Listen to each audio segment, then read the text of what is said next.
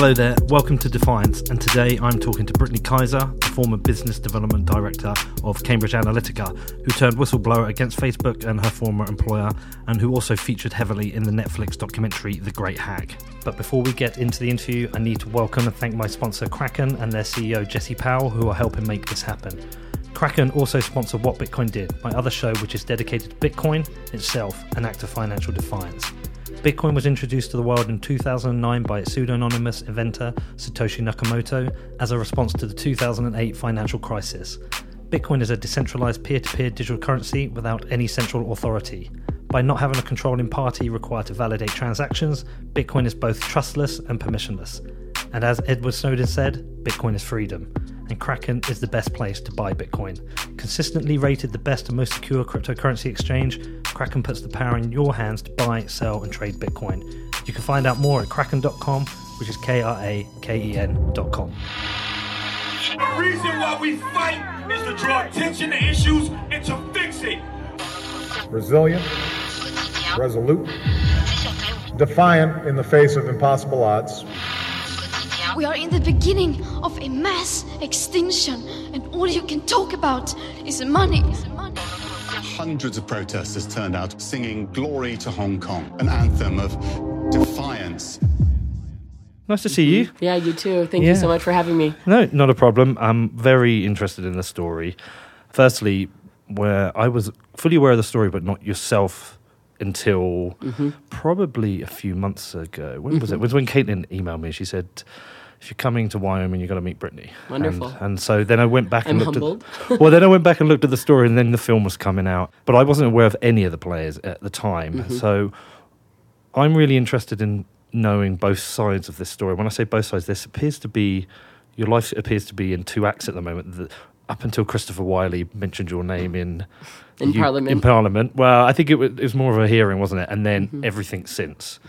So I'm really interested in both sides. So what I want to do is I want to go through the background, talk about what happened, and then talk about what, what you're doing now. Of course. Cool. So I'm most interested in when you'd gone for the Obama campaign. So can you talk to me about what happened? And because that sounds like obviously a very exciting thing to be mm-hmm. involved in. You worked on the social campaign. So can you talk to me about kind of your schooling and what led to that? Yeah, of course. So I had first actually met Barack Obama in 2004. It was Just the, like that. It was the Democratic National Convention in Boston, and I was going to boarding school at the time outside of Boston, and I had been invited to participate in a youth leadership summit that actually taught you how to run political campaigns.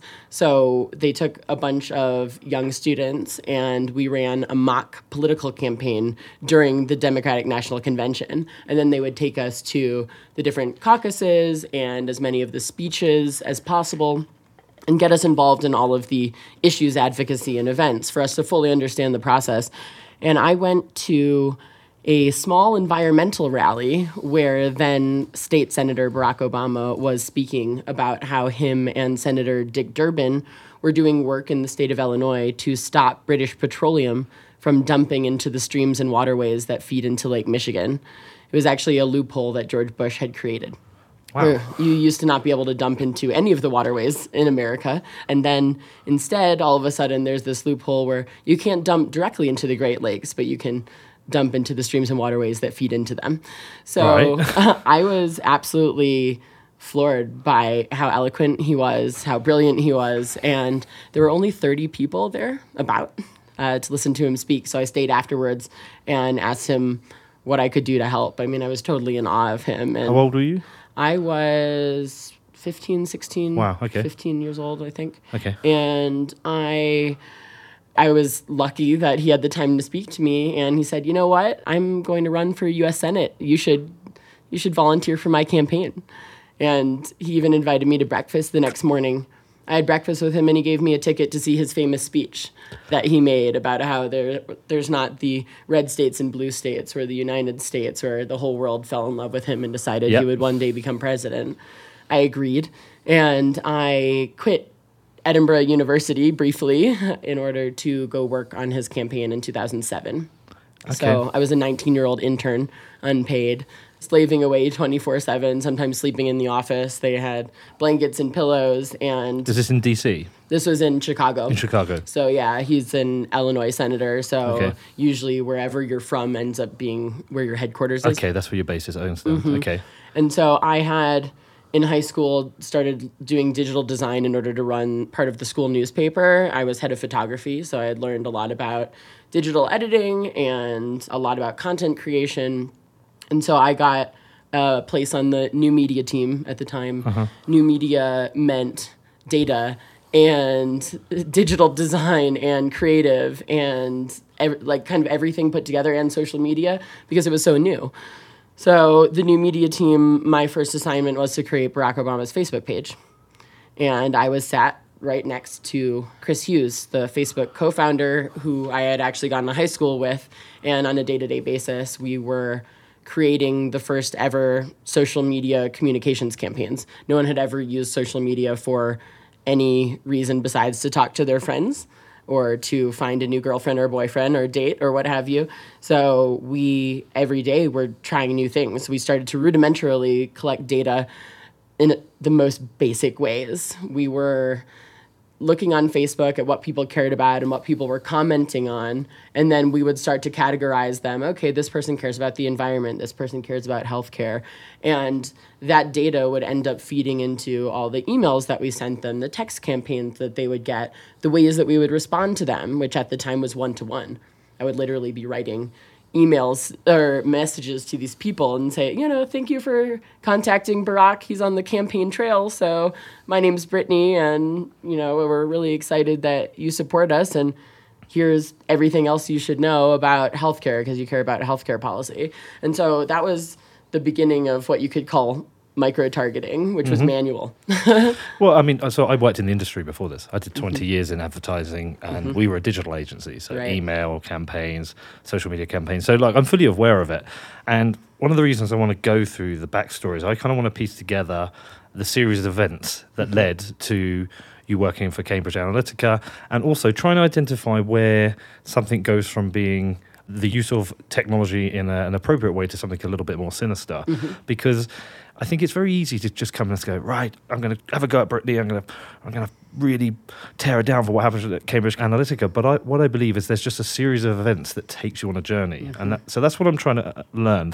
Thank so, you. So that stuff with the Barack campaign, how much of that was almost the kind of building blocks of the work that became Cambridge Analytica? It was the very beginning of data collection on social media and using people's data in order to target them with political messaging meant specifically for them.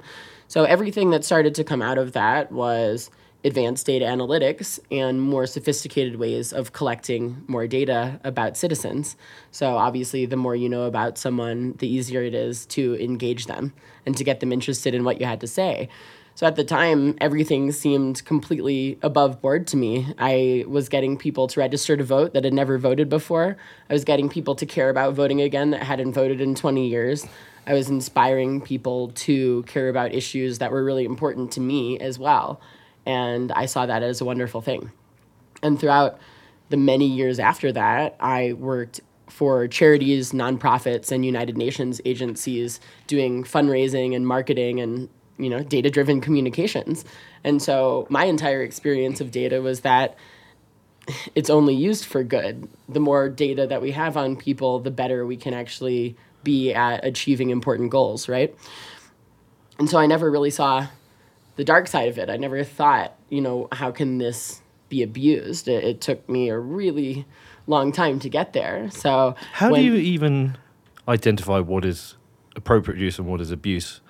Uh, the only thing from my side is that I like positive messages and positive campaigns. So if you Mm-hmm. find out somebody's on Facebook, you find they're interested in the, the environment, then you can push Obama's environmental message to them. Mm-hmm. The stuff I don't like is that perhaps they potentially want to vote for Hillary. We're going to push negative imagery of Hillary and paint a picture of her as a crooked person, almost like the defensive kind of Mm-hmm. use. That's the stuff I don't like. But I'm with you, well, but, 100%. but the problem, Brittany, is like I see, saw a bunch of things that Cambridge Analytica did that I saw were wrong. Mm-hmm. But I, with this whole research, because we've been talking for a couple of months now, I've never been able to draw the line and say, "There's the problem." Mm-hmm.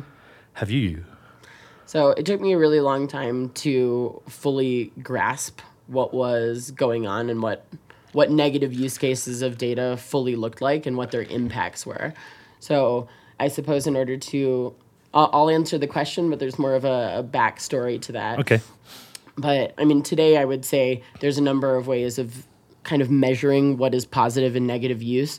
One is if you are using data to commit crimes. There are very specific things that data has been used for in elections all over the world that is not legal, like voter suppression, or and some negative campaigning can be considered that. Trinidad, was that voter suppression? Yes. So, interestingly, I wrote down here that was the most concerning part of the whole documentary for me. Whilst I live in Britain and you know Brexit was a big issue, and obviously what happened with Trump's a big issue. They're both campaigns. I actually that was the most concerning part of the whole whole film for me, in that a bunch of voters were convinced not to vote to swing an election, mm-hmm. and that for me went to that wasn't people were being manipulated to drive an election to a specific result without even realizing. I, mm-hmm. I found that was very different from propaganda of sending messages about why you should vote for this person versus that person. Exactly. This one, the you had to stop them voting. Mm-hmm. So what was really interesting when I was on the Obama campaign, they decided to make a massive statement by only doing positive campaigning. So negative campaigning was completely ruled out, and any negative commentary about Democrats or Republicans even was to be deleted. Okay, so great. if people would write on Barack Obama's Facebook wall, for instance, something negative about John McCain or something negative about Hillary, we deleted it. And we didn't consider it censorship. We just had a rule. We're only doing positive messaging, and a response to someone criticizing Obama would also be positive and highlight what his policies were that were actually going to solve whatever problem that he was being, you know, questioned about. So that was completely amazing. That was my first experience with political campaigning was something that was only positive. But even in that, you've got the challenge of what is a negative message that you want to delete and what is fine because you know Hillary Clinton is crooked is a you know that's a negative message. You could probably find some grey areas where it's maybe a criticism of her policy, but maybe comes across as aggressive. Mm-hmm. Did you have those challenges? Yeah, it it was one of the hardest conversations we ever had inside Obama HQ, which was okay, we're using social media for the first time to reach out to people politically. And some people are writing back some very nasty things. Some of them are lighter, and then some of them are really incitement of racial hatred. Right. And where are we going to draw the line? Number one. And are we going to either support all free speech and say everybody can say whatever they want and we're going to let that happen? Or are we going to censor things that we think are so negative that it's bad for it to be on our wall? We refuse to host that content, okay. right? And so we ended up having an army of hundreds of volunteers that were kind of vetting these things. And so sometimes that would get asked to a supervisor, but sometimes, you know, these are positive, excited teenagers um, that are making a decision about what is something that is too negative to be hosted on Barack's page. And obviously, as you can imagine, a minority running for the presidential seat, there, people had a lot of really terrible things to say that I that we actually had an entire list of people that we would report to the FBI on a daily basis. Wow. So that was part of my job. Okay. things got that negative. So that was where I saw the problems of social media in the beginning that people can hide behind a digital mask and therefore it makes people more aggressive and it, and it really brings out the worst in some people unfortunately. Well, I've lived that doing this podcast. I've had numerous arguments and offensive comments online, and then I meet the people in person. We get on great. I just did an interview with this guy Ragnar, who mm-hmm. we've clashed. We've even blocked each other a couple of times, but we met up, we talked through it, and we recorded one of my my best interviews. Okay, so moving forward, anyway. So mm-hmm. you win the election. Obama wins the election. Yeah. Everyone's happy. Everyone's happy. You must be feeling like this is great. What a career I've got here ahead of me. You've worked on a really positive campaign. Look, mm-hmm. everyone loved Obama. Mm-hmm. I mean, I know he has had his critis- critics since. I really like the guy. I could have mm-hmm. voted for him, right? Yeah. Okay. So, but after that, you went and worked in human rights. Yeah, I actually uh, left the Obama campaign to move to Hong Kong, where uh, this is very topical these days. But I moved to Hong Kong and I very quickly made friends with a lot of human rights activists there. And I was very inspired by the work that they were doing. There, there were a few different things that they were working on. One was helping North Korean refugees uh, get somewhere where they could seek asylum and not be not be sent back.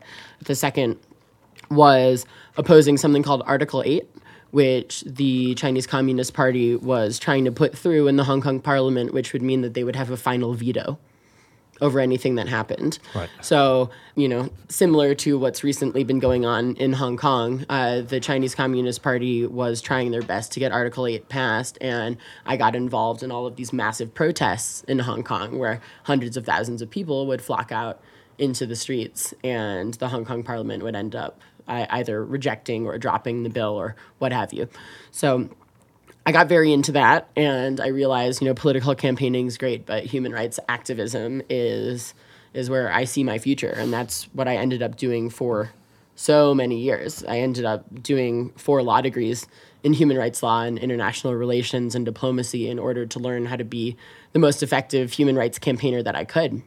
And that's how strangely I ended up at Cambridge Analytica. But didn't you just before that? Didn't you find frustrations in working in human rights and actually seeing the impact of the work? Yes. Uh, Yeah. So I found that when I was doing high level lobbying at the United Nations, at the European Parliament, you would see sometimes politicians ta- taking up your cause, maybe deciding to pass a new law or bring about a national initiative in their country.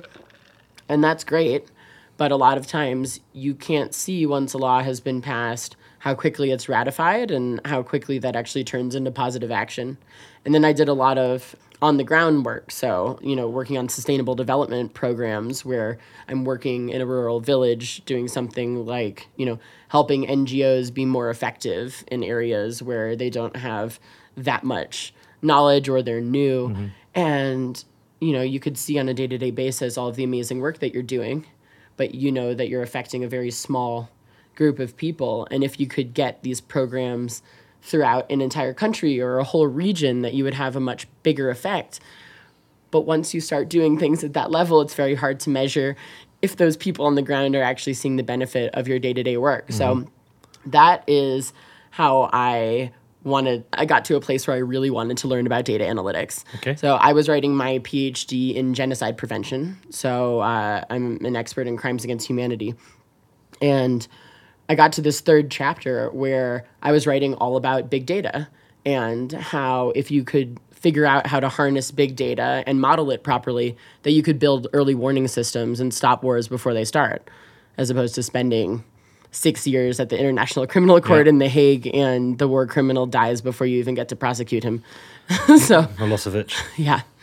So, you know, there's a lot of examples of that. Yeah. And I thought I would work in international criminal justice. And when I saw how ineffective some of that work actually is, I thought preventive diplomacy is much better. And so I'm trying to write my third chapter about predictive analytics and early warning systems. No one at my law school could help me with that. So I got introduced through a friend to the CEO of Cambridge Analytica, Alexander Nix. But that's that's a hell of an intro. It's not like an intro to a data scientist in a company who can help you. It's an intro to the CEO. So Mm-hmm. I'm guessing there was more to it than just, hey, can you help me out with this data I want to produce for my work in human rights? Yeah, I mean, you can read all about that first meeting in my book, Targeted. It's where the book opens, actually, when I Okay. first meet Alexander Nix. Was that in London? It was in London. It was in Mayfair at a sushi restaurant. Best city in the world. yeah.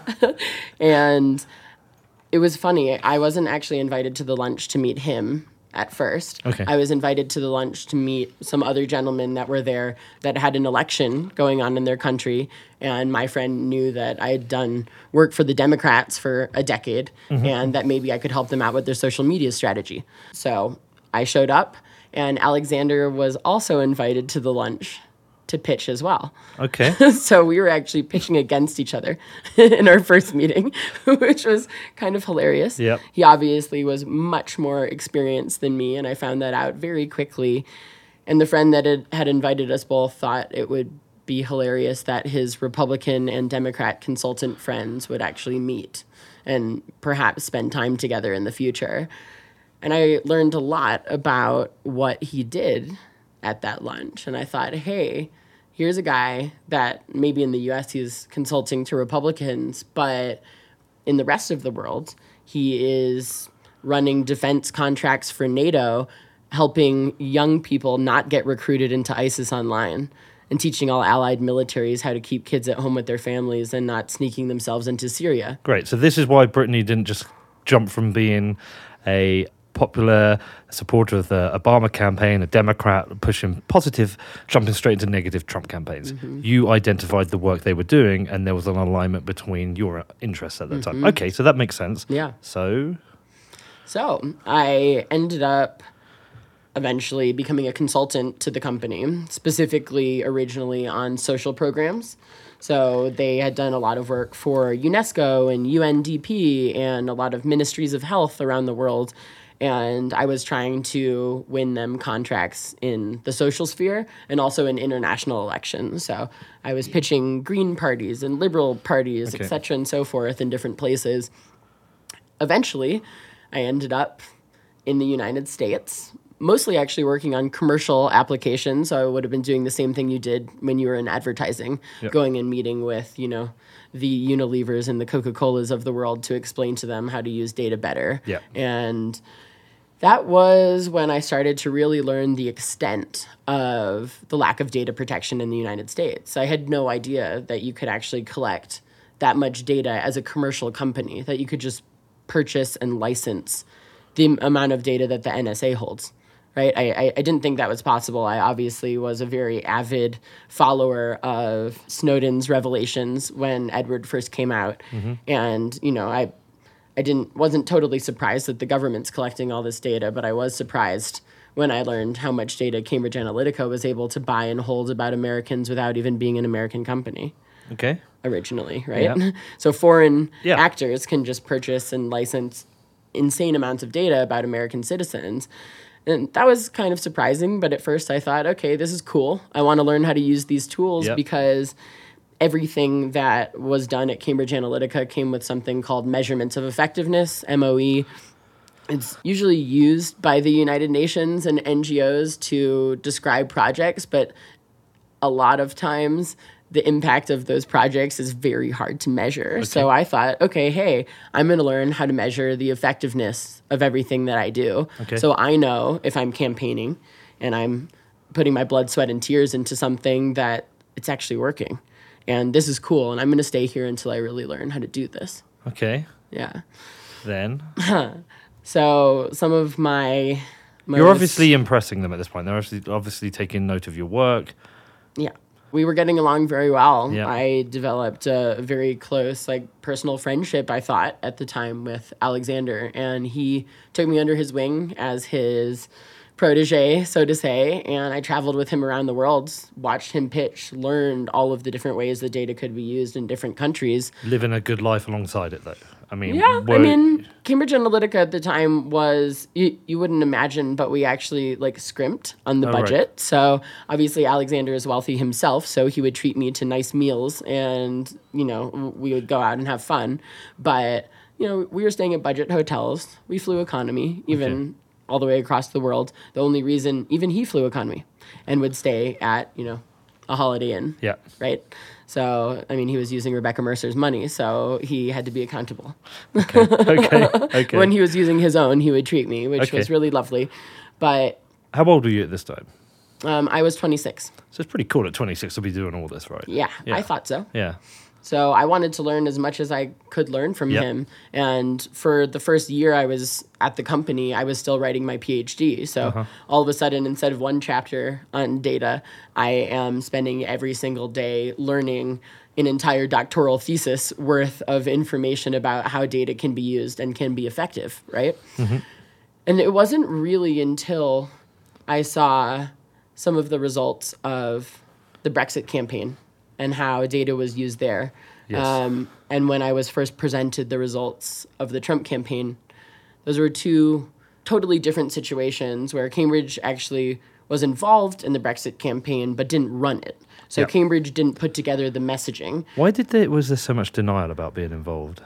Well, I think one of the biggest problems was that it, it's more. mm, I don't know what the saying is, but people say, you know, it's it, it's the cover up, not the crime, that ends up being worse. Yeah. So there was a bit of work that was done for the Leave EU campaign. I, I was one of the people doing that work. And that work was never paid for by those Brexiteers, which is why Cambridge didn't end up actually running the full campaign. We did the first phase of work and they didn't pay us, so we didn't end up actually coming on to run the whole campaign. Why did they not pay you? Who knows? I mean, ask Arron Banks. He, he not that he tells Okay. the truth, but Okay. he ended up never paying our invoice. And I think it's possibly related to the fact that they never received the designation. Vote Leave became the official campaign Okay. for Brexit. And what that means is the designated campaign gets uh, 7 million pounds from the government. Yeah. And then the other campaign, they don't get any TV slots, they don't get any funding, and you can continue or not to actually run your campaign, but you don't have any official support. So it would have been out of the pockets of Yeah, the okay. people from the campaign, not from donors or the government. So that's possibly one of the reasons, but I'm not going to make excuses for people that seem to But is that the not tell is, the truth. is that the depth of what how much you were involved in Brexit, or was there more? Well, there's a lot more that I'm learning every few weeks Okay. about how some of the data that Cambridge Analytica came to possess from the UK Independence Party and from Leave EU may have actually been used more than we thought. So you'll find out Yeah, okay, more Yep. Okay. very okay. soon. Um, but I think one of the interesting things is that Cambridge's partner company, Mm-hmm. which at the time was running all digital campaigns with Cambridge Analytica called AIQ, where Christopher Wylie was actually working, they ran the the Vote Leave campaign, so the official designated campaign. And Damian Collins published some of the the plans and what they did it was a Cambridge Analytica campaign. I mean, it was really data was proposed to be used in the exact same way Okay. that Cambridge proposes it. So Christopher had worked at Cambridge Analytica before. Yeah. And then he switched over to AIQ, which was a Cambridge partner company. We actually called it SCL Canada. Um, SCL Group owned Cambridge yeah. Analytica. Yep. And they ran the Vote Leave campaign. He's an unusual character, Christopher Wylie. I've never met him in person, so we don't actually know each other. Right. So the read I got from him was that he was almost just competitive. Well, he did set up a competing company Yeah. to Cambridge Analytica called Eunoia Technologies Yeah. with apparently a larger Facebook data set than Cambridge had and pitched the Brexit campaign and pitched the Trump campaign. Yeah. Lost the Trump pitch to Cambridge. Yeah. And he was actually in active litigation with Alexander Yeah. for a long time, and he had to shut down his company because of those lawsuits for breaking all of his contractual obligations. so we can take a lot from that. Okay. So Britain votes for exit. Britain votes to leave, and you start to see all of the accountability only come out afterwards. Okay, here's all the claims that these campaigns were made Yep. off of, and here's the messages that people were targeted with.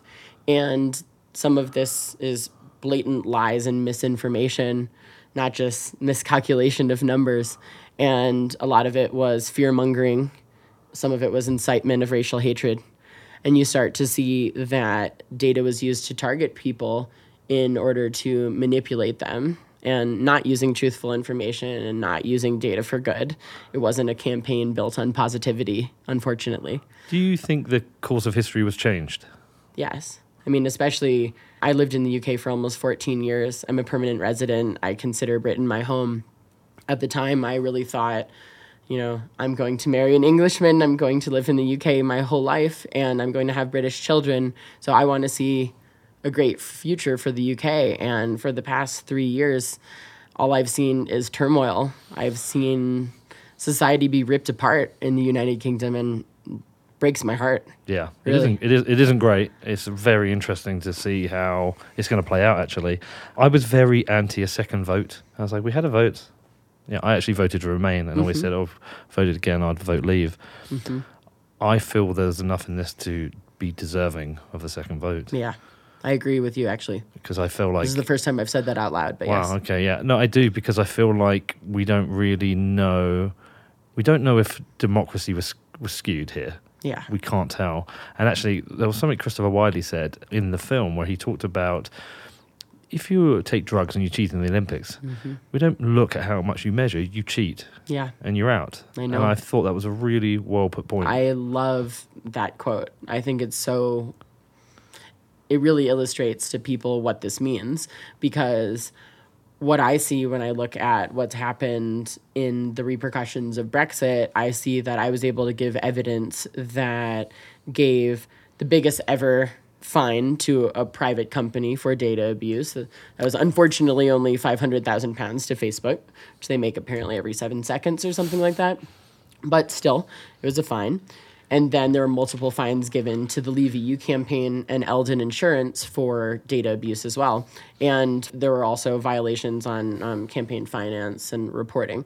right. So if you tally up all of the fines that were given, it was 500,000 pounds to Facebook and 135,000 pounds for Arron Banks's two entities. So I really think that British democracy and the integrity of the European Union was sold for 635,000 pounds. So much. No, it isn't. Jeez. Okay, okay. Well, that's something I'm probably going to look into again in the future. Mm-hmm. I do want to now focus on the bridge into the Trump campaign. Mm-hmm. Yeah. When did that become something where you had to make a decision to work on it? Um, so I never worked on it. Okay. Um, I was actually brought to New York to do the first pitch. So I did the first pitch to Corey Lewandowski in Trump Tower, which was Mm-hmm. In the room? an, an insane experience coming into Trump Tower and being told by Corey that I was on the set of The Apprentice. Yeah. So I'm on a reality TV set pitching a campaign that I was told was not going to likely be a presidential campaign, but probably more a commercial marketing exercise. Okay. And that was kind of mind blowing, but it also kind of reassured me that this man's never going to be president. So this isn't a big deal. I'm just in here. Nobody thought he would. I'm in here pitching a contract for Trump Corporation. Yeah. Like, okay, just like any other company in New York that does business. Like, fine, sure. And many months later, when Cambridge actually started working on the campaign, I wasn't really like everybody in the company started working on it. At the time, the company had grown really large. We were about mm-hmm. 120 people and there was at least a seven person team that started on the Trump campaign and I was not one of those people. I'm not a I'm not an ad tech specialist or a data scientist. So that that was really the people that were sent to San Antonio and worked in Trump Tower. If you were research, data science or digital strategy, like that's that's what you did. I was business development. So I kept on going out and pitching new contracts around the world while my colleagues were working on the Trump campaign. So you only ever pitched. You never did any work supporting any. Not at all. Okay, Not at all. that's not explained in the film. No, um, it's not, but you only have under two hours to explain a very complex Yeah, of topic. course, so of course. can't go into all of it. But as my colleagues were working on the Trump campaign, there's a rule by the Federal Election Commission that if you are working on a campaign, you have to do a training and sign a lot of paperwork to enter into what they call a firewall. So it means nobody outside of the firewall is allowed to know what you're doing. Especially me, where I was communicating with high level people from super PACs and other presidential campaigns. I wasn't to know what they were doing on a day to day basis Okay. at all. I w- couldn't be copied into emails. I couldn't be a part of meetings. I wasn't supposed to see any content, nothing. So, most of what was going on in the Trump campaign, unless I saw something sitting on a colleague's desk Yeah. or happened to walk by one of the creatives' computers as they were designing an ad, I didn't know what they were doing. When were you first aware that they were manipulating people, misusing data? when they gave what they called the Trump campaign debriefing, we had two days, two days in December, a month after Election Day, uh-huh. where we were given eight hours each day a presentation of what was done in both the Trump campaign and for the Trump super PAC, which was called Make America Number One. It was the Defeat Crooked Hillary campaign. Yep. if you recall I that. remember that. Yeah. So it's The December 20th. handcuffs. Mm-hmm. And the hook crooked, yeah. Yeah. Yeah. Designed by Cambridge Creative. Yep. And we had 16 hours of being shown every single thing that was done in the campaign.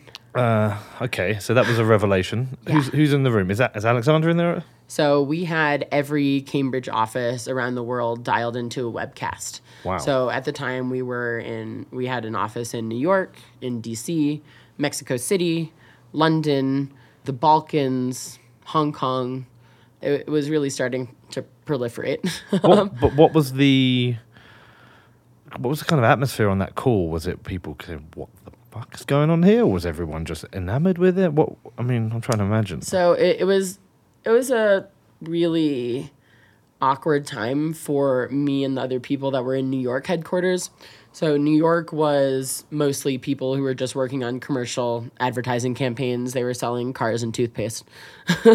and this is the first time that we're receiving information about what exactly was done for the Trump campaign and the super PAC, what the creative pieces looked like, what what were the advertising, what was the strategy, and what we were hoping to take away from this is okay, here are all of the numbers and how impactful all of your strategies were so that we can convert that to pitches for commercial companies, right?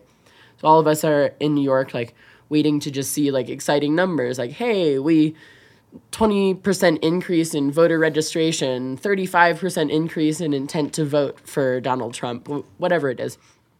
And instead of getting all of these really useful numbers, we are shown some of the most disturbing pieces of advertising you've ever seen in your life.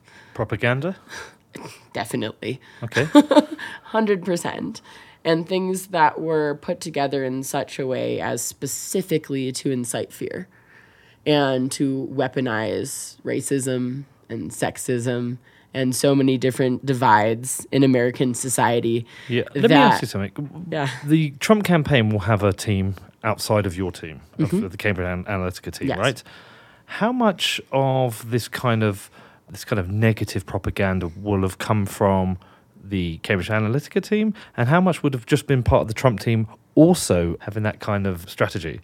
Well, the scary thing is, is that it wasn't really a Cambridge Analytica Trump campaign decision. It's decisions that come out of the data. Okay. So if you see that there's a large group of people that are not really likely to vote and they are neurotic, introverted, and they care about national security, you would end up seeing an entire messaging campaign inciting fear to people that are easily scared and that make their decisions based on fear. Okay. and you know talking about how terrorists are going to come through our porous border. And if you vote for Hillary like you know we're we're all of a sudden going to be living under sharia law. And you see these things which is complete fear-mongering and misinformation and it's the data that's telling them to make these decisions because here are people that are easily scared. Here are people that think that national security is our biggest issue, and they can easily be persuaded either not to vote or to definitely vote for Trump instead of Hillary if they're shown this type of, as you said, propaganda. I, I would definitely call it that, yes. So the Cambridge Analytica data was essentially the bedrock of the whole campaign. That would have driven everything. But I was publicly aware of very negative Trump campaigning. I mean, Mm-hmm. it was out there. It was obvious to see. I, I could see the stuff they were saying about Hillary. I, had how had you not connected that to the Cambridge Analytica work? Well, I mean, again, Trump isn't controlled by anybody. He Yeah, makes his own decisions. No, I mean the campaign. Oh, of course. Yeah, Yeah. like like for me, I just see very negative campaigning. At no Mm-hmm. part had you thought, I wonder if this negative campaigning is the result of our work. I mean, definitely at the time, I wasn't very excited about this person running around talking about building a wall. I was actually building an office in Mexico City, and I had moved to Mexico, and a lot of my best friends were Mexican, Okay. and I was actually horrified when I would hear Donald Trump speak on television.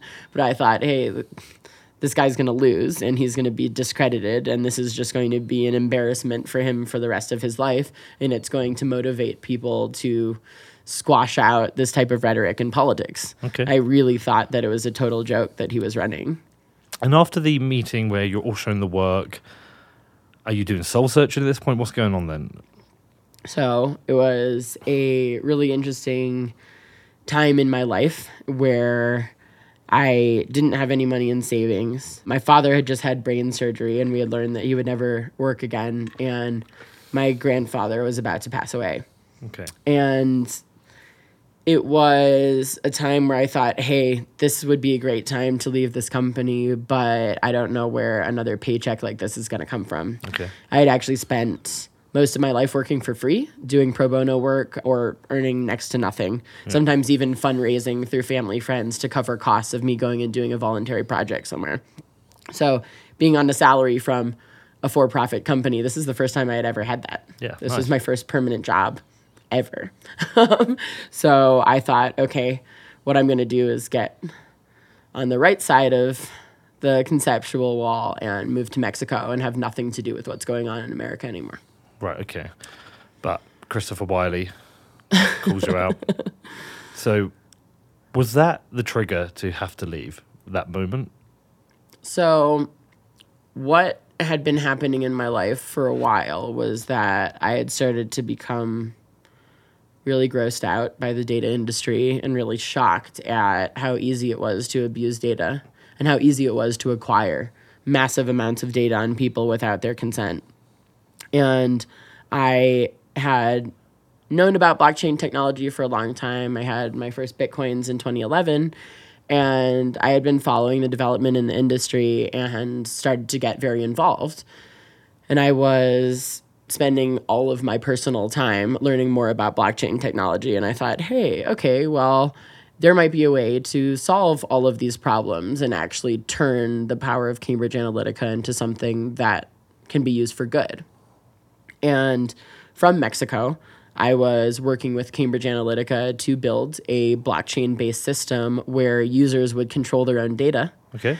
and they would decide what they wanted to share or not. And they could hygiene their own data and share it or not. But if they shared it, they would be rewarded in tokens for that. And still, all the blockchain companies I advise right now are doing exactly that.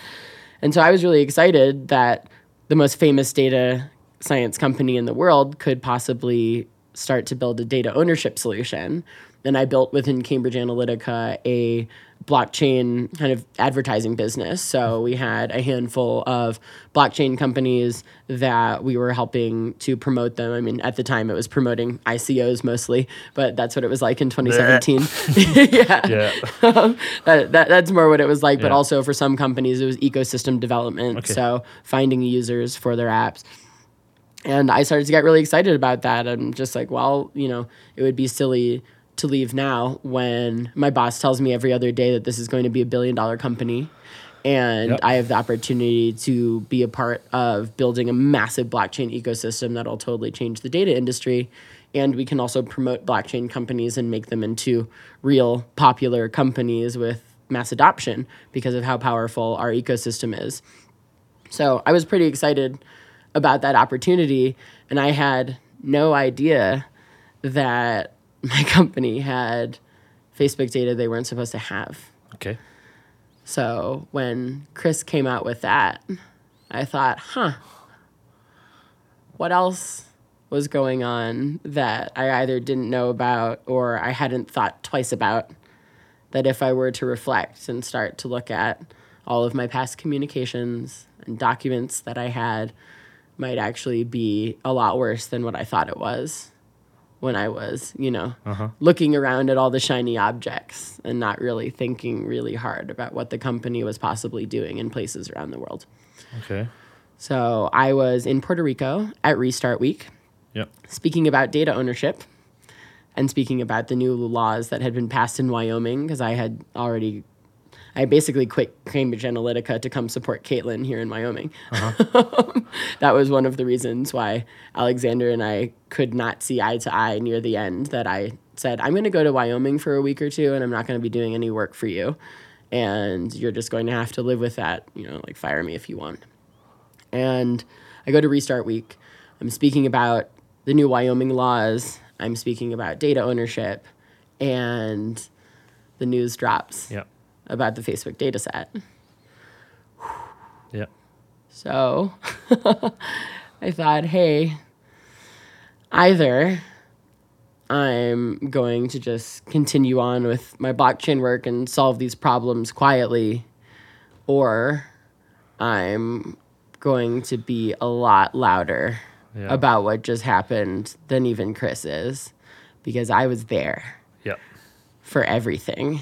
But if you're there and you're going to be Mm-hmm. loud about it, it feels like you were aware of things that probably were wrong and perhaps the situation, you know, the life, the job, the money allowed you to turn a blind eye to things. Is that fair? In a way, yeah. And that's the difficulty with being a whistleblower because when you're a whistleblower, it means that you were involved in things that eventually you decide are unsavory. But you were involved and you were there. Yeah. See, I one of the interesting things is when I first watched the documentary, mm-hmm. and I was aware of Brittany Kaiser, the whistleblower. I watched it and I didn't think of you as a whistleblower afterwards. Mm-hmm. Some people feel that way. Yeah, I felt more like I kind of tend to feel like whistleblowers perhaps are the first to jump ship when they realize there's the, the problem and they are compelled by their own moral conscience at the time that this needs exposing. I felt like potentially that you had two choices. One, you are wrapped up in this and you are potentially part of the negative side of the story, or you speak up and you control your narrative a bit better. Mm-hmm. And I- don't think you came out of it perfect and clean, but I think. Of course not. But you look at how Alexander Nix has come out of it, and it's very different. Oh, I'm the only person from Cambridge Analytica to actually come out and speak and expose everything. The only person that gave my entire work computer hard drive to the government. Yeah. I'm the only person that has gone around and done testimonies all around the world to help governments. Yeah, and I follow you, and I think that's brilliant. But I'm, what, what I'm trying to get at and trying to be as fair as I can is Of that, course.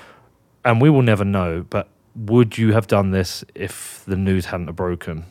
And it sounds to me like you probably wouldn't have. Well, I didn't know that as many things were going wrong as actually were going wrong. That's the thing. I was never an executive. I wasn't in management meetings. But you knew enough to be a whistleblower. Do you see what I mean? It's either you either knew enough or you didn't. It didn't happen until the news broke. So I didn't see you as a whistleblower, but I, I- don't hold that against you. Mm-hmm. I saw you were in a tough choice, and I've you know in prep to the interview, I've talked to people about have you been conflicted at times in life and mm-hmm. career, and I think we are. Of course. I, I've I have. You know, I've you know all parts of my life. When I worked in advertising, so I, in fairness to you, I wrote. Mm-hmm. Um, I should share it with you sometime. When I mm-hmm. quit the industry, I wrote something called "Online Advertising Does Not Work."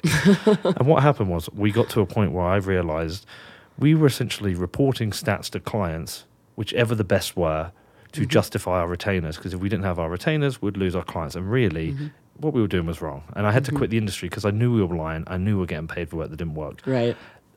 I was conflicted. Mm-hmm. Do you see what I mean? So I, Totally. I empathise with your situation, but I never saw it as a whistleblower. Mm-hmm. Yeah. Well, I mean, technically, a whistleblower is anyone that I know, gives yeah. original information to either press or authorities.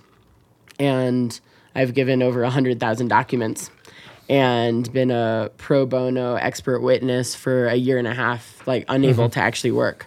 So it was a decision where I could have either stayed under the radar and just tried to make a living in the blockchain industry, which Uh-huh. is what I was trying to do at the time, or I could decide to put myself in a lot of danger, having no idea what was going to happen. Yes, in order to control the narrative, but because when I saw Chris Wylie's story come out, I saw that a lot of the stuff that was in those articles was second and third hand information. Okay. It wasn't information that he had experienced himself. So I thought if this is going to be one of the biggest topics in the world, the conversation needs to be added to by people that actually were there and can answer everybody's questions and can provide as much helpful information as possible at a time where everyone's grasping for answers uh-huh. and trying to figure out what the hell happened, right? Okay, and when you make the decision to become a whistleblower to to expose this, what are the steps you go through? So I'm imagining you had to consider your family. Mm-hmm. You had to consider your personal safety, where are you going to be, and who is going to help you. Did you contact Paul or did he contact Paul you? Paul contacted me. so he contacted you. Was he the trigger? Yes. I like that guy. Yeah, he's a wonderful person. Yeah. He is a very professional political activist and human rights activist and social activist. You know, he's helped found things like Change.org and Avaaz and 38 Degrees and Crowdpac. I mean, he really, really knows what he's doing. He felt more than just a journalist following the story, though. I think he felt like he was helping you through a very tough time. Oh, he was. Yeah. So we had actually connected about a year before that. Uh, he wrote to me on LinkedIn, actually, and I looked at his LinkedIn profile and I thought, hey, someone that works for, has, you know, played a big role in all of these amazing organizations Yeah. that I really respect wants to have a phone call with me. Wow. I, I thought I was persona non grata working at Cambridge Analytica right now to liberal people. So great. Like, this is the type of person that I'm normally working with and friends with. So I'll get on the phone with him. And we ended up striking up a bit of a friendship, started hanging out in London, and he kept on kind of like picking my brain for what was going on at the company. He was explaining to me all of the exciting things he was involved with, and whenever I was ready to quit Cambridge Analytica, that there were a lot of progressive causes waiting for my help. Okay. And that was very interesting for a while. Yeah. But when the first whistleblowing story came out in the news, mm-hmm. he called me and asked me if I was going to be okay with how this narrative was going to roll out, not written by people that were actually at Cambridge Analytica when all of Yep. this happened. And I said, no, I'm not going to be okay with a story that is so intimately linked with me and my life being told by people that don't know what they're talking about. Okay. So I said, "What what do I need to do?" Uh-huh. And he sent me a few links from Paul Lewis, the Guardian bureau chief in San Francisco at the time. And I read it and he really understood what he was talking about. Paul wrote about how, you know, companies like Cambridge Analytica were kind of scapegoats and Facebook was the problem. And then he uh-huh. talked about the lack of data legislation and what that meant. And I really, really believed in a lot of the work that he had done. So, Yeah, 'cause- well, because one of the interesting things that I've also wrestled with is we've always been lied to in political campaigns. We've always had propaganda put at us. When politicians debate on TV, they're more often than not lying or manipulating things. yeah. You know, one of the things I try to be fair with and try and think, give you know Cambridge Analytica the benefit of the doubt was was everyone's probably doing this. A bit like um, I used to th- I compared it to like Lance Armstrong. Lance Armstrong, part of me doesn't care that he took drugs because they were all taking drugs. Like he always said, if he didn't take drugs, he couldn't compete, and mm-hmm. it turns out he was a piece of shit in the end. But Yes. but in the end, you know, I, th- I thought about that situation. I assumed all companies are using data. They're all manipulating us. They're all sending us messages. This was just a bit more sinister. I mm-hmm. try to wrestle with that. Yeah. I mean, for me, what really bothered me about what was done is that it verges into areas that I worked the rest of my life to stamp out. So when you see messaging that verges on incitement of racial hatred and voter suppression and weaponizing sexism against women, these are all things that I used to fight against. Yeah. And then you see the tools that you help build and sell around the world being used to do exactly that. Do you think Cambridge Analytica changed the course of history with the Trump campaign? I think that Cambridge Analytica changed the course of history by allowing a campaign to become so incredibly negative and so viral that once again people around the world are remembering that they can't ignore politics and they can't be complacent and that being an armchair activist doesn't mean anything Right. And that if you actually want to see the world be a better place and a good place you actually have to stand up and do something about it Right. and that if you're complacent like i was sitting in that company being okay with what they were doing and not voting in the general election, then guess what happens? And you didn't vote. I didn't. No. So the ads didn't work on you. Yeah. I um I voted for Bernie Sanders in the primary. You weren't a persuadable. Well, I had somehow been persuaded to not fly back to Chicago and cast my vote for Hillary Clinton. So I would say I was pretty persuaded in a way. I mean, I, I I doubt I will ever vote for a Republican in my life because their ideals don't appeal to me. But, you know, I never could have been persuaded to vote for Donald Trump, but I was persuaded not to vote for Hillary, which I naturally would have done automatically without thinking about it. It's funny. I can. Well, I can't vote because I'm British, but I mean, I couldn't vote in the election. But being up here in Wyoming, I kind of like the Republican ideals up here. Libertarian ideals. Well, so yeah, because Ty, Ty, Tyler says he's a libertarian Republican, but he's still a Rep- he's still a Republican. He still represents the Republican Party, Mm-hmm. right? There's an overlap between libertarianism and pu- Republicans, and Totally. I kind of like some of it. I kind of like Yeah. the lifestyle up here. I, I love the lifestyle up here. I've moved here. Yeah, Absolutely. And so there are certain, you know, there are certain ideals that appeal to me in terms of promoting entrepreneurship yeah, and protecting people's freedoms and allowing people to be empowered.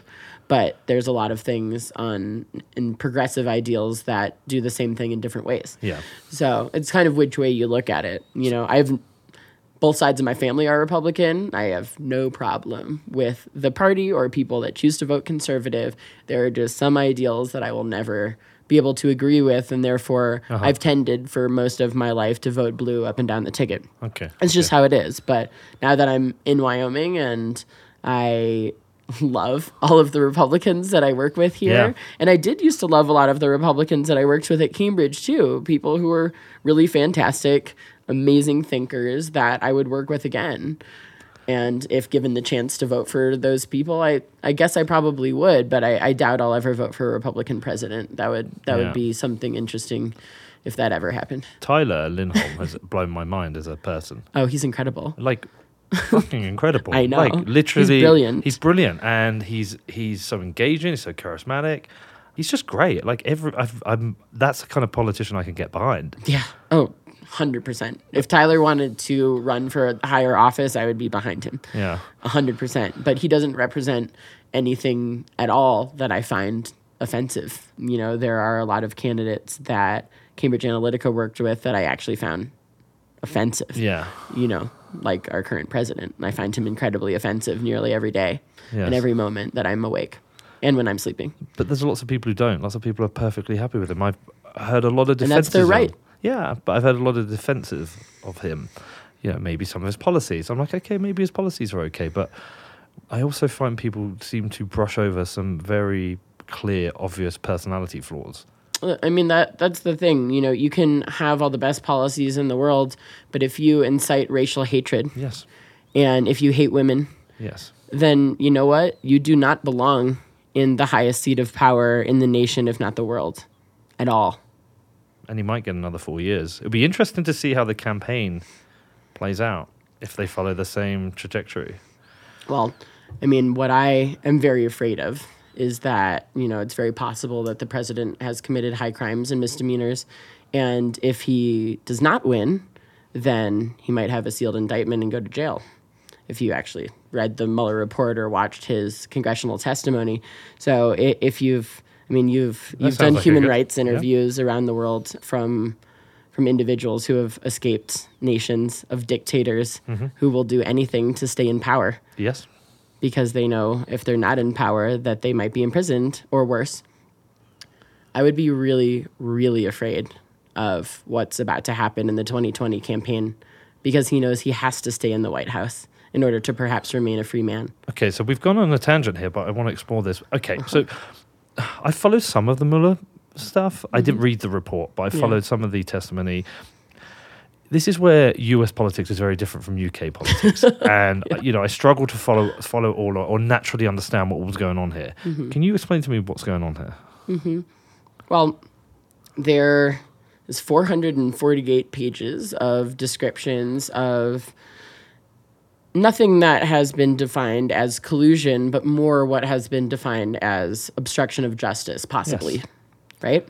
And so, obstruction of justice is something that the Department of Justice can investigate, but they can't indict a sitting president.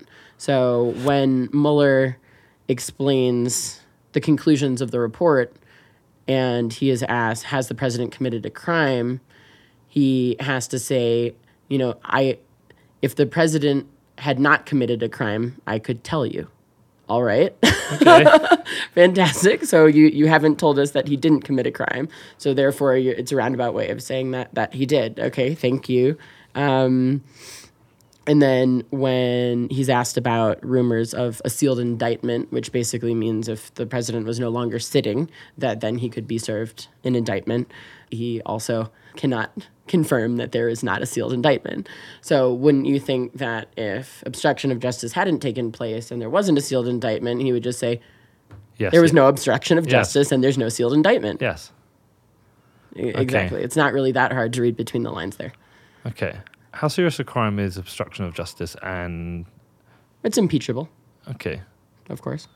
Okay, so this is where you have to help me understand because why can't they then impeach him for this? Well, it's in process. So Okay. the U.S. Congress has the House Judiciary Committee, which is currently working on an investigation, which is kind of like a, a pre-impeachment trial. Okay. I'm one of the 81 witnesses to it. That's public information. So very proud to serve my country. and you know, it's it's going slowly because Nancy Pelosi, who is the leader of the party and the person who would normally be in charge of gathering everybody together to behind a certain vote, you know, acting as uh, as a whip, she does not believe that impeachment right now is the right political step, that it might give him more power, because obviously, he has a very strong base.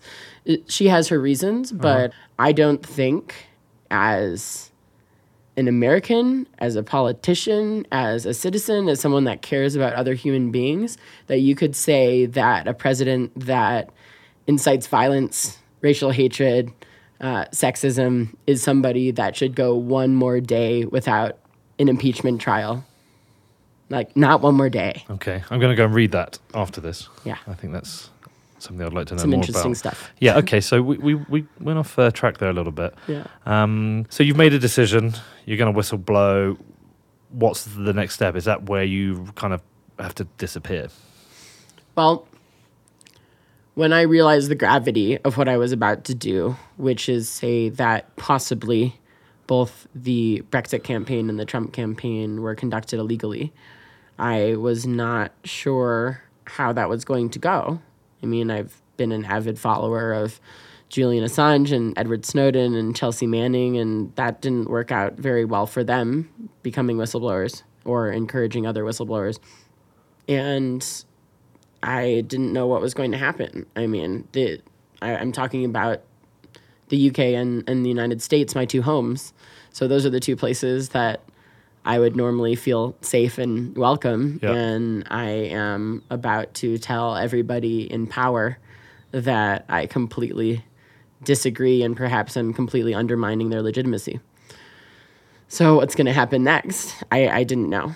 Okay. So I decided I would go somewhere where nobody could get me and wait to see what happened. Thailand's a beautiful place. It is a beautiful place. It's a wonderful country. Yeah, I suggest it to anyone who hasn't been. Been, been there three times, I think. Yeah, Yeah, it's love wonderful. that. Okay, so so you're out there. Basically, then everything kicks off. All goes crazy. Yeah. So actually, all of my whistleblowing articles came out when I was on my way to the airport. Okay.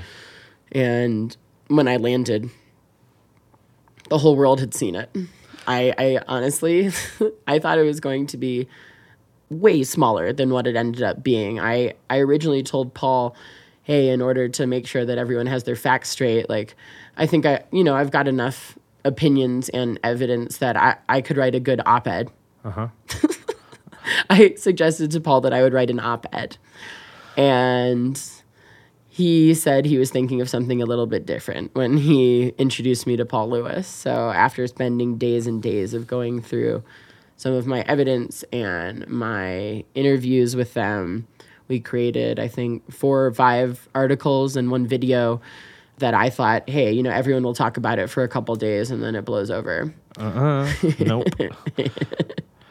I never thought that everyone in the world would know what Cambridge Analytica is, and I never thought that everyone in the world would care about data rights all of a sudden, and that this wouldn't be five articles, this would end up being five million articles. was Alexander aware before the articles broke, or was he No. just hit with?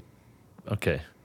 he was aware that something was coming out in the Guardian because they wrote to him for comment. Not Okay. not my articles, Yeah. but I believe for Chris Wylie's articles and some of the other things that Carole Cadwalladr wrote. Um, they had written to him with questions, so he knew that obviously something was coming out. But I, I don't think they reached out to Alexander for comment on mine. But you because were of the obviously, you know, you've made it clear you were obviously fond of him. You know, as a colleague, he took you under his wing. You said he, you know, he was fun.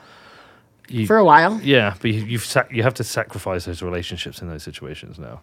Well, you know, I I like to think that we were friends for a while, but looking back on it, it, it does seem like he did anything that he could to manipulate me into doing what he wanted me to do.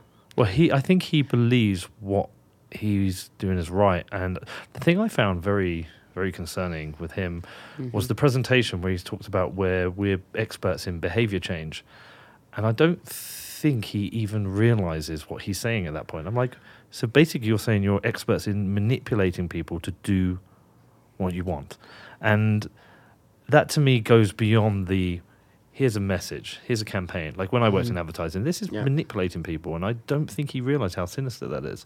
Yeah, and to us, it didn't sound sinister. Uh, for me, I had come from, you know, volunteering for United Nations agencies and NGOs and CBOs, and those organizations call behavior change campaigns when you are getting people to use a modern hospital as opposed to a witch doctor, when you're getting people to use condoms as opposed to spreading HIV, when you're getting Yeah, people to drink clean water Yeah. instead of dirty water. And so for me, behavior change campaigns have always meant something positive. Yeah. And that's why I was never creeped out by it. Uh, a lot of people, when they hear it for the first time, like, how, how could you just listen to this and not freak out? But I had come to it from a totally different context. Yeah, And the so film I doesn't never, do this. The film doesn't give you this bit. Right. Yeah, I think the film is interesting. I think too much was spent on production, not enough was spent on the telling the story in the right way. I still think it's good. I don't know. I mean, what's mm. your view on it? Do, do, do you have an opinion on it? I mean, I think it was a massive opportunity for my story to have a global impact that I, I never would have probably had that platform otherwise. Okay. And I think they were able to tell the story in an engaging way, in a way where people actually take notice and where they care. And when the movie ends, they think, you know, what can I do now? Okay, I think it it's really useful for that's for the people Moore to school. yeah to spur people to action. And I'm It's not a documentary. it's a avid fan of Michael Michael Moore. You know, Well, he says it, you don't make a documentary; you make a film. exactly. You know, and you've got to drive people to for action. Well, that that was the thing. I mean, the the directors, who are two absolutely brilliant human beings, had been trying to make a story about the data crisis since the 2014 Sony hack, Yes. and had been struggling to find characters that they could actually tell an understandable story through because they're t- trying to tell a story about something you can't see. Yeah. So they knew from the beginning that they were going to have to work with a lot of animators in order to start to visualize mm-hmm. what that actually means. You produce data every day and it's kind of, you know, vacuumed off of you by all of these kleptocratic companies and because you can't see it, most people don't take Yeah. any notice. You click a terms and conditions box and you never look back. Yeah, but even now, even post Cambridge Analytica, Mm-hmm. where everybody knows the sinister use of data, I still don't think people care. I still think there's apathy. Still, people think Definite they're just like- apathy. still think people are like, ah, fuck it. Definite apathy, but we have more momentum now than we've ever had. Yeah. I would say since. But this is where I think it needs to be driven by regulation exactly. rather than the expectation of the individual. This is why I think privacy will be driven by it being a commercial tool rather than the individual seeking out their own privacy. And I totally agree with you, um, which is why I really wish I could say I expect so many companies to make the ethical choice, but they're going to have to be forced to by the law. So that's why I work on law and regulation as much as possible.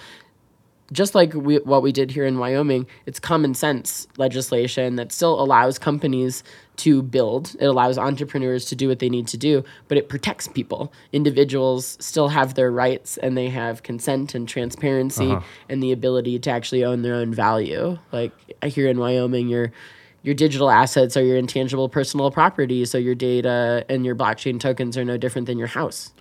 Okay, so a couple of questions I want to focus on before we uh, come to a close. I think I could probably talk to you about this for hours. I think we'll have to do a follow up at some point. Um, For sure, I'd love to. It's fascinating. Reflecting on it all, like how much soul searching have you had to do, and like are there any areas where you've had to be kind of personally critical and you've looked at yourself and you're like, I was wrong here. Yeah. Oh, definitely. I mean, I, I can't wait for you to read the book Yeah. um, or listen to the audiobook. It, I recorded it in my own voice, so it's Okay. actually um, it's very emotional. I tend to do the books. I tell you why the audiobooks. It takes. I can do an audiobook in a weekend. Mm-hmm. yeah. But to read it takes me probably like a month. No, no, I mean, same with me, just Yeah. because I always keep putting it down, picking up something else. Uh, Harper Collins, right? Yeah. went- I read on. I read the preface. That's when I got to your LinkedIn. That's when I added you. Yeah, that, that, that was the journey I went in the last few days. Yeah, so I've read the not preface. a it's not a light title. Targeted the Cambridge Analytica whistleblowers' inside story of how big data, Trump and Facebook broke democracy. and the keyboard as a hand grenade. Yeah. I like that. Yeah. It's good creative. Uh, yeah, they came up with that. Uh, it's mind blowing. I was like, that is that is better than than what I could have hoped for Yeah. for you to propose to me. So yes, we're going with this, and I want to plaster it everywhere.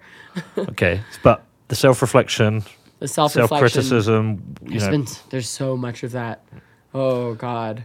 When you look back and you realize what you turned a blind eye to because there were shiny objects all around you, it's sad. Yeah. And I mean, it, it's really crazy. I never earned more than $100,000 a year at that company. I wasn't even paid well. Okay. I had a couple grand a month in my pocket. But they're, they're, it looked the, the film paints a picture of you're in high power meetings, going to important places, dealing with important people, parties, champagne. Like, I can see how you get swept up into all that. Mm-hmm. Right. Yeah. And I did. And I told myself that I was living a great life and I was doing something important and that I was building a unicorn. I was going to own equity in a billion dollar company and I was going to be able to quit and go use those tools for all the things that I wanted to see in the world. Now that I know how to use it, I can go and run all of my human rights campaigns and progressive political campaigns around the world for the rest of my life effectively. And that is obviously what I still intend to do, but only with data that people have consensually and transparently given to a cause that they believe in too. Right? You told yourself a story. You, Yeah. Yeah, you convinced yourself. Yeah. Coming out of that must be quite emotional. Very. um, but there there's nothing more I don't know. There, there's nothing better for self reflection than just brutal honesty. I, I call it radical transparency. Just being totally honest about exactly what happened and making yourself live through that. Yeah. Every time I have to say it, you repunish yourself for the decisions you didn't make back then. And do you worry about the impact that's had potentially on other people's lives? Of course, every day, which is why I spend every waking moment cleaning up my mess. It's not just my mess, it's a mess of an entire industry that has been going on for 10 to 15 years this way. So I'm doing my own part, in no small part, to change that. You all right? Yeah. You're going to trigger me. I cry very easily. If you go, I'll go. I promise you. Yeah. Are you okay? Yeah. All right. Thank you. Okay. So the last thing I want to ask you about mm-hmm. is actually, there's going to be two questions, but we'll go with the, the first one is about mm-hmm. Facebook and big data. How how big a problem is, is this still? Mm-hmm. What should people genuinely be scared about? Yeah. And what should what needs to change? So, the gravity of the problem is that if you had a Facebook account before April 2015, your data is out there and you are never getting your privacy back. Okay. It's absolutely impossible for likely the millions of databases around the world that have your personal data from the Friends API for that to ever be deleted. So, is Facebook data the only problem? No. I mean, most of individuals' personal data that has been collected by companies for, you know, since those companies existed is all over the world and it's available for purchase for not just to the highest bidder, um, but to anybody that wants to license these things. And so it's a pervasive problem throughout the, the whole industry. But what, what Facebook refuses to recognize is that it's not just that they continue to show a complete lack of regard for privacy or for the consent or the well being of their users. It's that they're not making important changes that they could be making and that they could be investing in. Instead, they are making very small cosmetic fixes, like, for instance, labeling if a photo or video has been manipulated. Okay, great, but you're not you're not suppressing or or stopping fake news. You are you are just saying, "Hey, by the way, this video has been edited." And you're still going to allow everyone that watches that video to to see that whatever it happens to be. Sometimes I find that to be okay, sometimes not. They've also made small fixes like, okay, this is a political ad so that weird manipulated content is no longer hidden where you know you think it could just be a post from your friend or what have you uh-huh. which was a big problem in the last election but they could be investing in systemic change. They could be changing the way their algorithms work to push up positive content instead of negative content. But right now their algorithms favor hate. Mm-hmm. They make negative content viral and that hasn't been fixed. Another thing that should scare everybody that hears this is an amazing woman called Yael Eisenstadt. She had worked her entire life at the CIA in counterterrorism and cybersecurity, and she was recruited by Facebook to become the head of elections integrity. Okay. She served in this role for six months before she quit because Mark and Sheryl said no to every single thing that she told them they needed to fix in order to protect people ahead of the elections. She gave back all of her salary and her stock and said, I don't want anything from you people. Okay. That's interesting. And she has now joined the Center for Humane Technology. Wow. Um, founded by Tristan Harris, who is, both of them are brilliant human beings and all the work they're doing is incredible. But to have a cybersecurity and counterterrorism expert come into Facebook to try to fix things and be told no to everything, and for her to literally quit and give everything back. We should all be terrified Yes. at what Facebook refuses to invest in and refuses to protect people when they could. Why not allocate a small part of that $500 billion to actually doing something good for a change? It's disgusting. Yeah, there must be something. There must be a risk there. But we both still use Facebook. I do, yeah. Because I don't want Facebook to go away. I just want, Want it to be I just want them to stop abusing people. That's all. I like Facebook. I like Mm. being connected to people. I like being able to communicate with people from all over the world with ease. And I like having a network that I've built over the what 13 years I've been on Facebook. Yeah.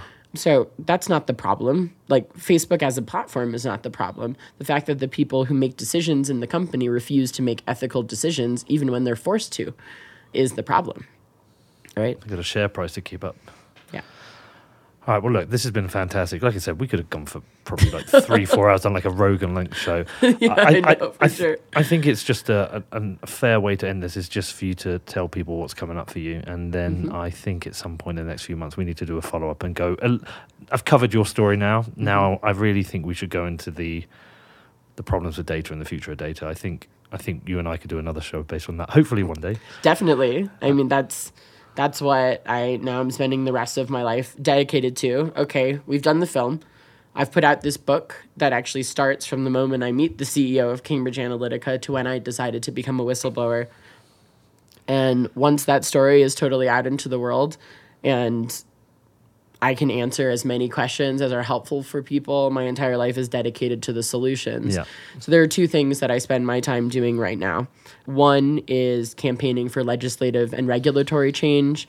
Because of the work that I got involved with here in Wyoming, I co founded DATA, the Digital Asset Trade Association.